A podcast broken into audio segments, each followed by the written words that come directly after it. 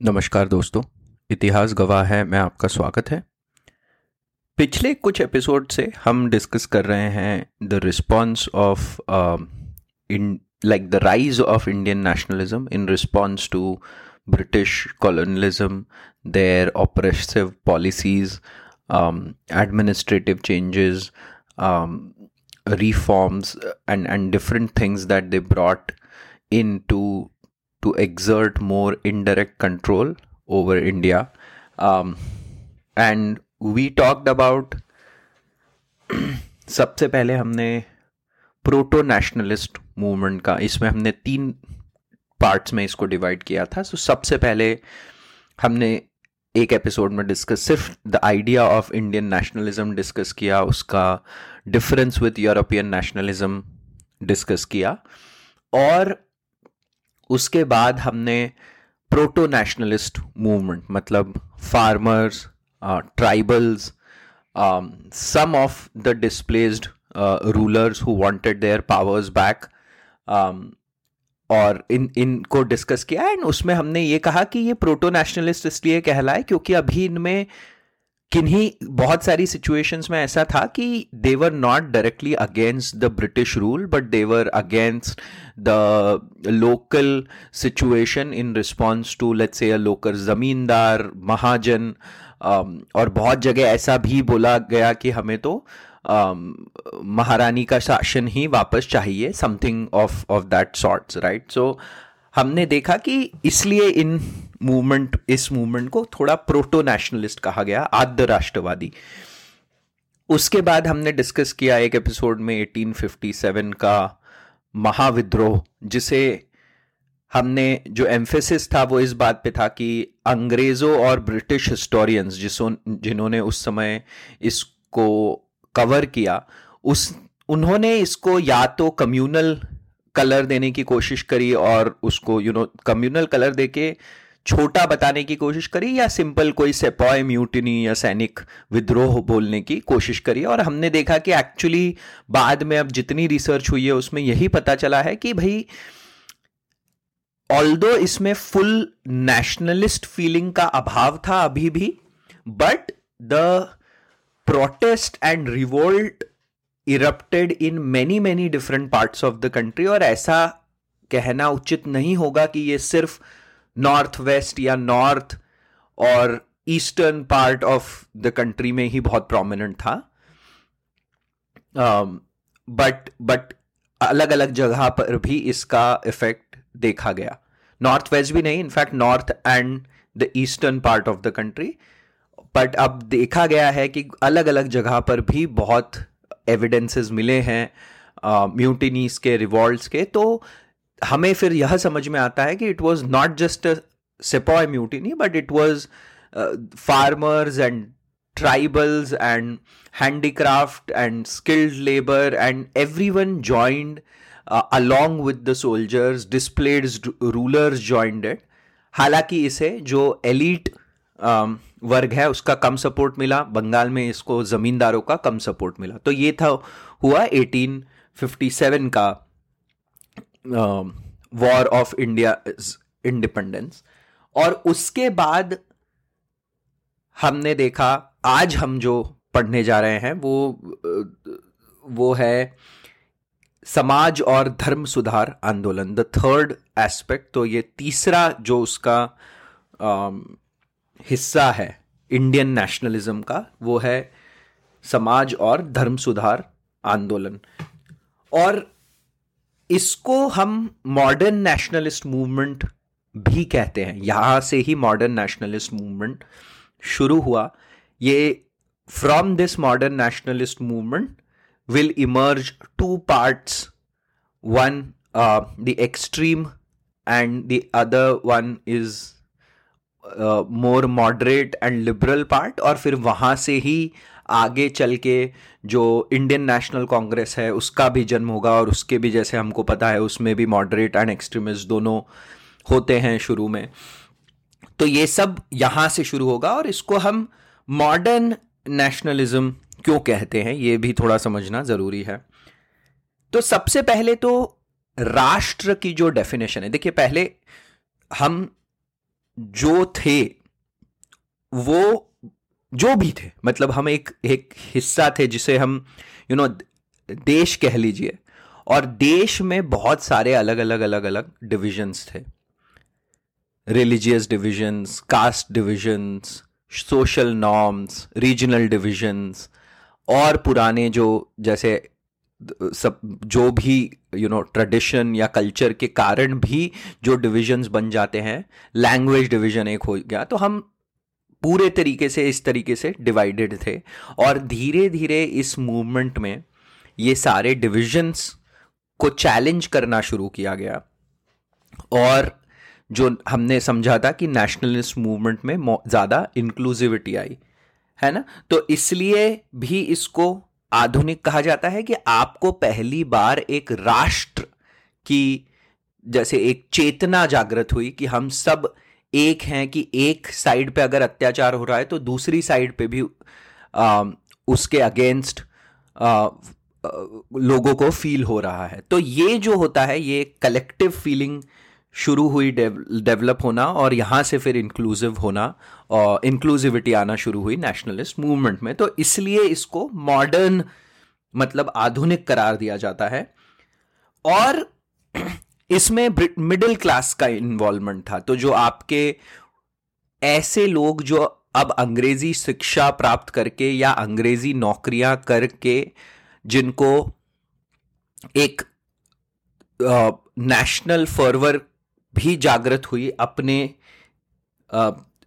Country के लिए, अपने रीजन के लिए और that is that part of society also started talking about newer ideas challenging a lot of current social norms और इसे पुनर्जागरण क्यों कहा जाता है? Why is it called as Indian renaissance is because इसमें जैसे यूरोपियन रेनिसॉ के टाइम क्रिश्चियन यूरोप जो था, जो धर्म से बंधा हुआ क्रिश्चियन यूरोप था, उसने क्लासिकल यूरोप की तरफ़ देखा ग्रीस रोम के बारे में वापस से चेतना जागृत हुई और वहाँ से फिर इंस्पिरेशन लेकर यूरोप में रेनिसांस आया।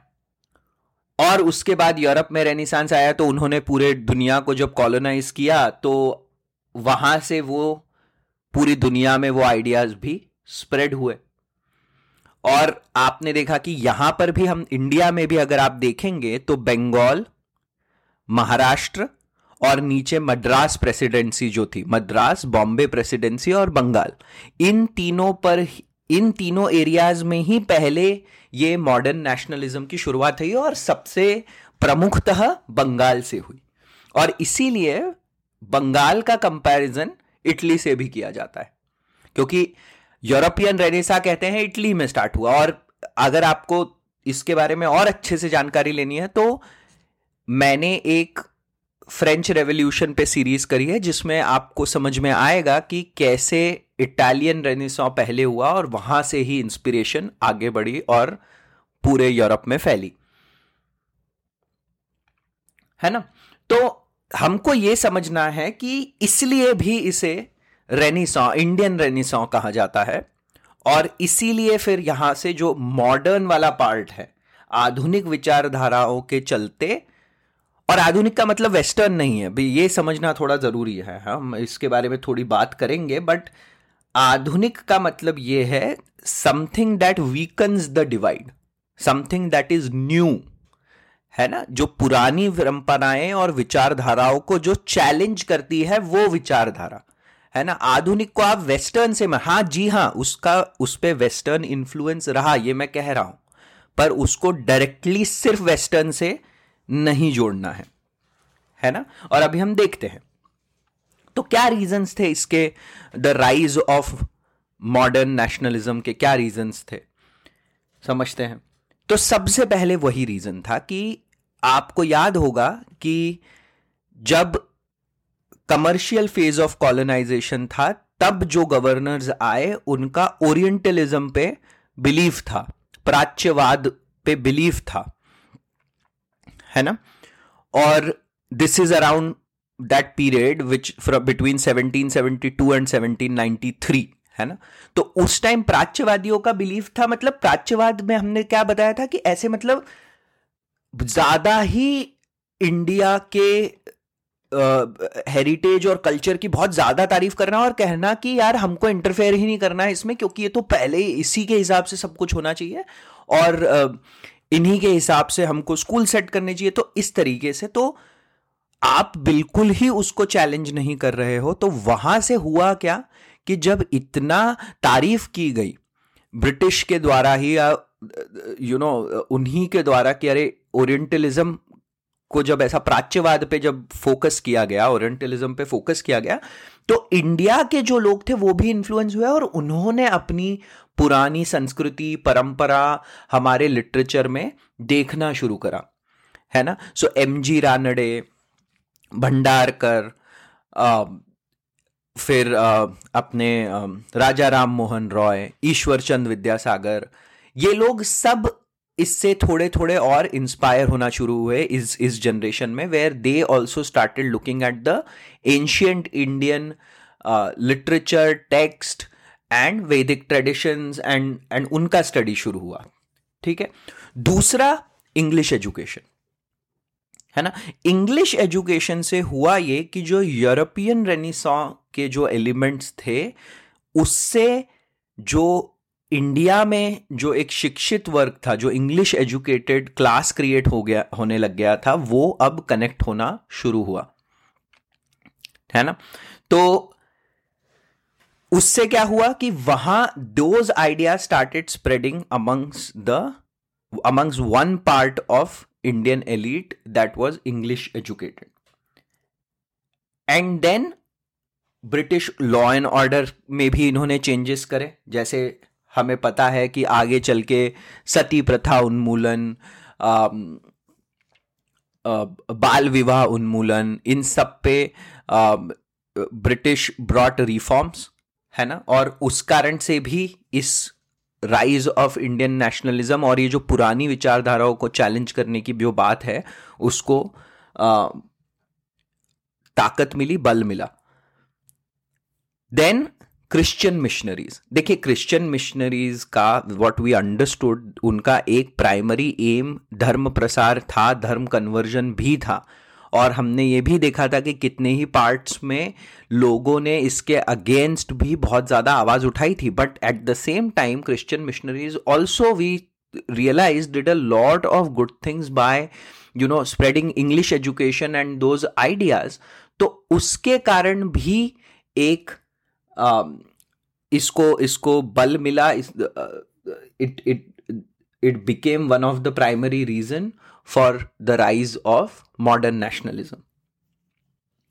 And then we know that there was, because of the British rule, there was a rise of new social class है ना जो हमने देखा एक भूमिदारी वर्ग है जिसमें से बहुत लोग जिनकी भूमि तो गाँव में होती थी पर रहते शहर में थे तो वो भी एक एलीट क्राउड का पार्ट बने और दे बिकेम मोर अवेयर उन्होंने अपने बच्चों को ज़्यादा मतलब इंग्लिश ट्रेडिशन में इंग्लिश शिक्षा से पढ़ाना शुरू करा तो वहाँ से भी इस, और इसीलिए मैं जो कह रहा हूँ, इसका जो फोकल इसका जो एरियाज़ थे वो वही था, बंगाल, बॉम्बे एंड मद्रास।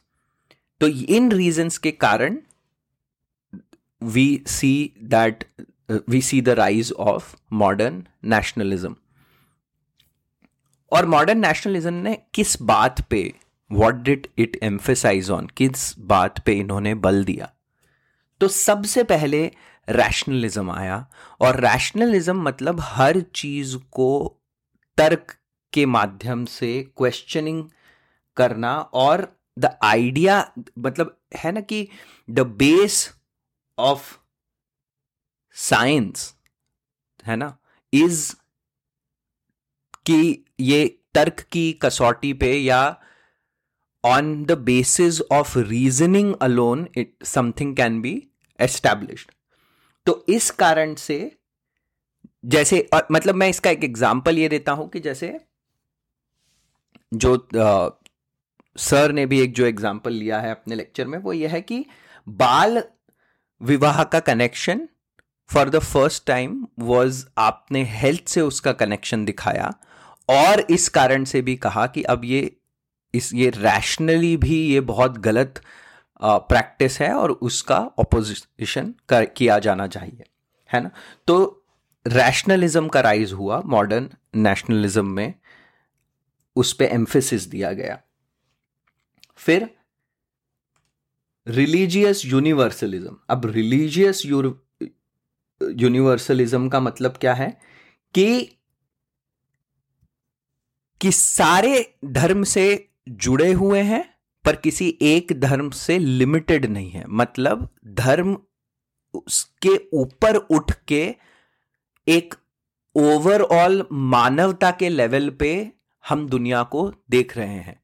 तो इसको भी एक एम्फेसिस मिला थ्रू मॉडर्न नेशनलिज्म और हम देखेंगे आगे चल के जो हम रिफॉर्मर्स एंड एंड जो सोशल लीडर्स है ड्यूरिंग दिस टाइम इनके बारे में जब हम और पढ़ेंगे आने वाले uh, या सुनेंगे आने वाले एपिसोड्स में तब हमको पता चलेगा। तो आइडिया वॉज़ कि अरे ये धर्म से लिमिटेड मत हो जाओ और उससे एक लेवल ऊपर उठ के देखना है।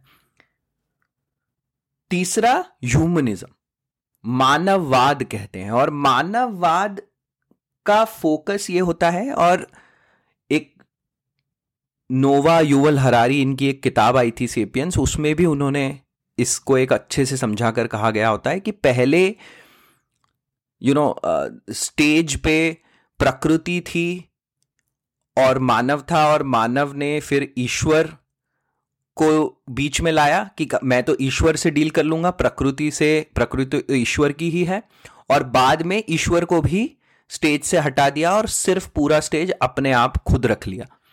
और कहने का मतलब क्या था कि ईश्वर के समानांतर इन पैरेलल टू गॉड अब ह्यूमन की इंपॉर्टेंस भी बढ़ रही है। आप ह्यूमन पे फोकस कर रहे हो और जो गॉड रिलेटेड पुराने यू नो अंधविश्वास हैं या विचारधारा है, उसको चैलेंज कर रहे हो टू फेवर द ह्यूमन है ना?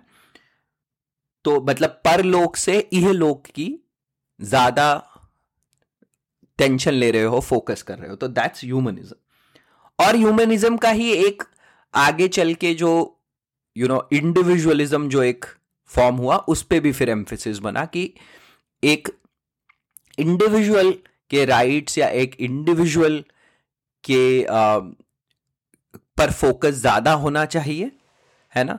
तो ये भी एक एम्फेसिस रहा मॉडर्न um, नेशनलिज्म का. एंड फाइनली सेक्युलरिज्म देखिए एक बात ये तीनों हमको समझना बहुत ज़रूरी है कि ह्यूमनिज्म इंडिविजुअलिज्म और सेक्युलरिज्म स्पेसिफिकली ये तीन चीज़ ये यूरोपियन फॉर्म में हमको पता चली ड्यूरिंग मॉडर्न नेशनलिज्म इनका इंडियन फॉर्म क्या है?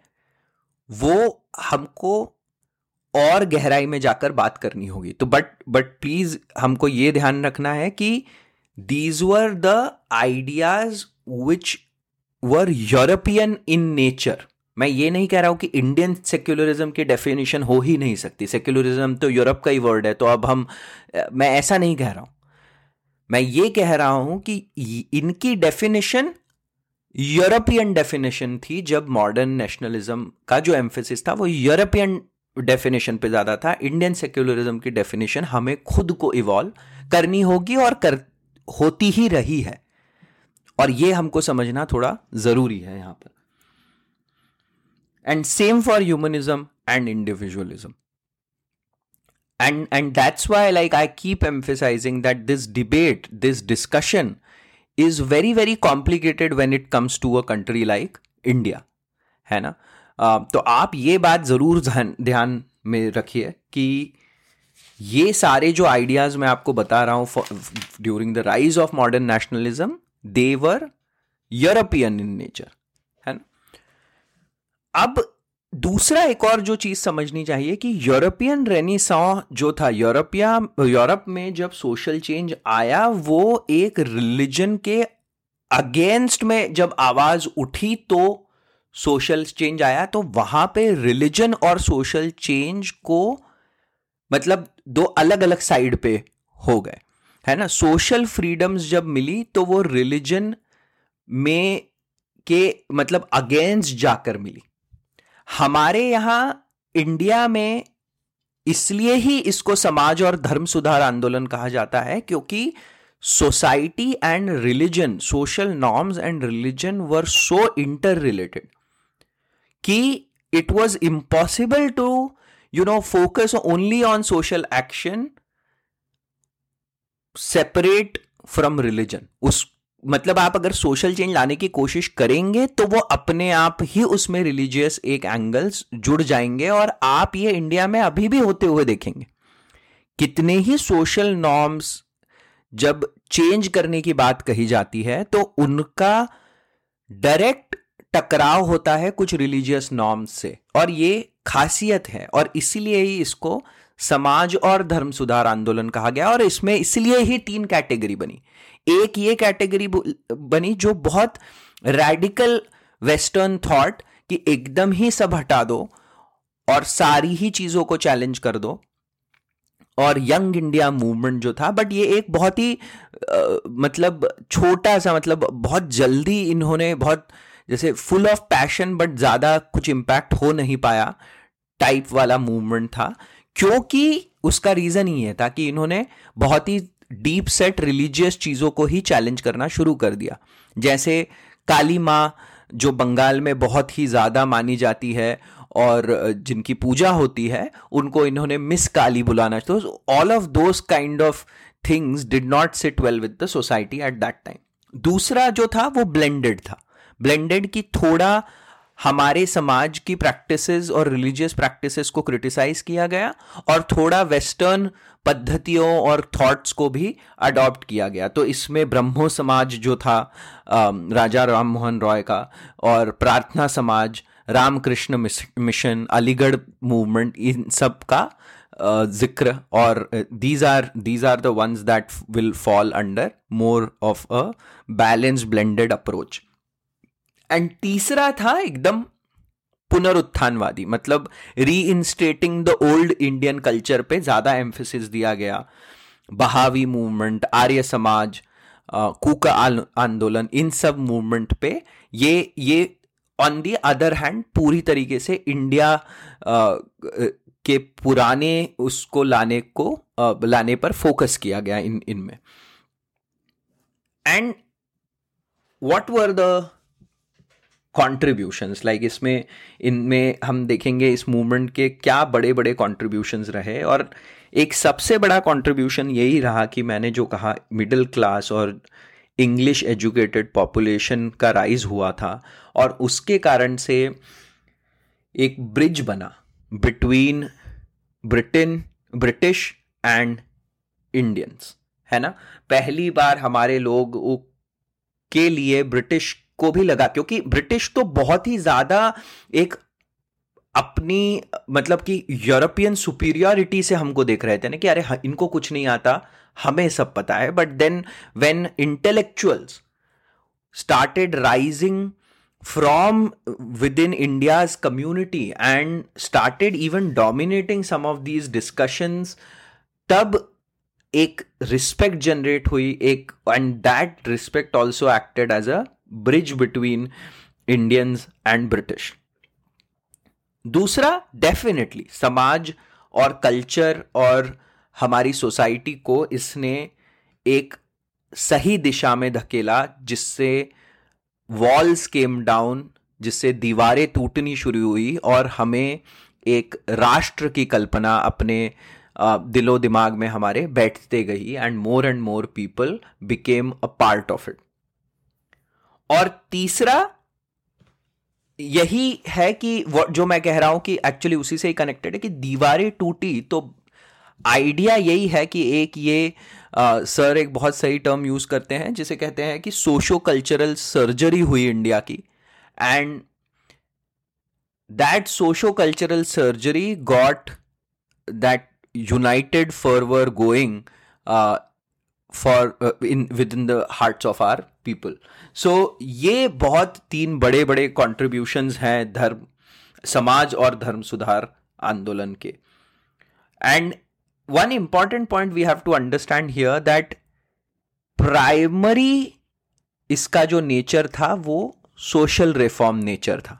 है ना? मैंने क्या बताया कि primary reason primary focus social reform थे बट रिलीजन के साथ इसलिए जुड़ गया because of the way our society was is structured was नहीं इज़ अभी भी, हमारे, मुझे लगता है कि अभी भी इंडियन सोसाइटी में रिलीजन के बिना काम होना अभी भी बहुत समय है उसके लिए, है ना? The change might be happening but उसके लिए भी अभी समय है। तो उस समय तो और ज़्यादा था, है ना? तो इसलिए ये समाज, इसका एक प्राइमरी फोकस है बट ये रिलीजन भी बन जाता है, इसलिए समाज और धर्म सुधार आंदोलन। अच्छा लिमिटेशंस क्या रही? लिमिटेशंस रही कि वही जो सबसे पहले मैंने कहा कि मॉडर्नाइजेशन और वेस्टर्नाइजेशन सिनोनिम्स बन गए। है ना? हमारी साइकी में, और ये हम, मुझे बहुत लगते रहा है, मैं भी जब स्कूल में पढ़ता था तो साइकी में बैठ जाता है कि अरे मॉडर्न इज़ वेस्टर्न या वेस्टर्न इज़ मॉडर्न और ये गड़बड़ी हो गई कि ऐसा नहीं है और अब मुझे लगता है कि अगेन देर बहुत सालों से ऑलरेडी इस पर बहुत चैलेंज हो चुका है बट ये उस समय एक हमारी साइकी पे इसने इंपैक्ट डाला। फिर सिर्फ़ लिटरेचर ये पुराने एक एपिसोड में भी हमने इस पर डिस्कस किया था कि सिर्फ़ लिटरेचर और फिलॉसफी पे फोकस हुआ science and entrepreneurship and risk taking पे फोकस नहीं हुआ, जो कि यूरोपियन रेनिसा में हुआ था। ये हमको बहुत ज़रूरी है समझना। इस रेनिसॉ में हमारे यहाँ सिर्फ़ लिटरेचर, फिलॉसफी, सोशल नॉर्म्स, इन सब पे फोकस हुआ, बट कभी ऑन्टरप्रनोरशिप रिस्क टेकिंग, साइंस, है ना, इस पे डेवलपमेंट नहीं हुए।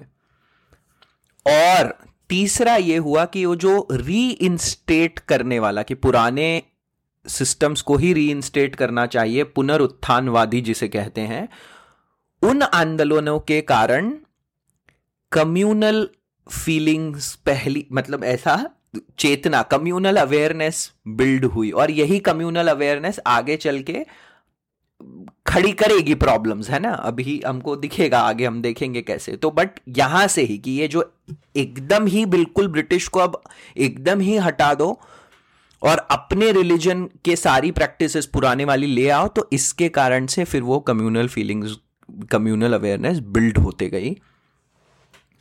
एंड मोर इंपॉर्टेंटली ये शुरू में क्या इसकी एक लिमिटेशन रही कि ये मोस्टली सिटीज़ में प्रिविलेंट था, क्योंकि हमने कहा ना कि एक ही क्लास जो सोशल बेस था, इसका मिडिल क्लास था, है ना?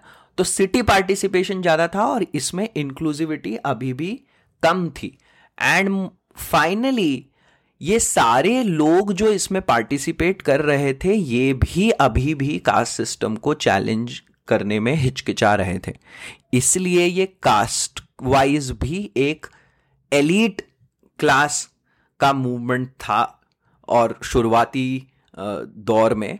And then it became more and more inclusive so those were the some of the limitations और देखिए, हमको हर एक चीज़ में जब आप हिस्ट्री पढ़ते हैं तो आपको उसको हर एंगल से देखना होता है कि कॉन्ट्रीब्यूशन क्या थे लिमिटेशंस क्या थी इंस्पिरेशन कहाँ से आई, क्या, कैसे कैसे डिफरेंट डिविजन्स थे विद इन द मूवमेंट क्या रीजन्स के कारण ऐसा हुआ, किन बात पे एम्फेसिस डाला, और आज हमने मैंने तो हिस्ट्री बुक्स में सिर्फ़ उनके बारे में पाँच पाँच पॉइंट की इन्होंने क्या किया, उन्होंने क्या किया, ये सब जो एक फाउंडेशनल चीज़ होती है कि कॉन्टेक्स्ट कहाँ से बिल्ड हो रहा है, वो आज हमने इस एपिसोड में समझा फॉर धर्म एंड समाज सुधार आंदोलन।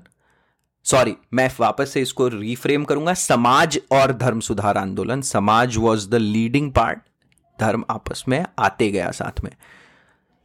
चलिए आज यहीं पॉज करते हैं। सुनने के लिए बहुत बहुत धन्यवाद। अंटिल नेक्स्ट टाइम जय हिंद।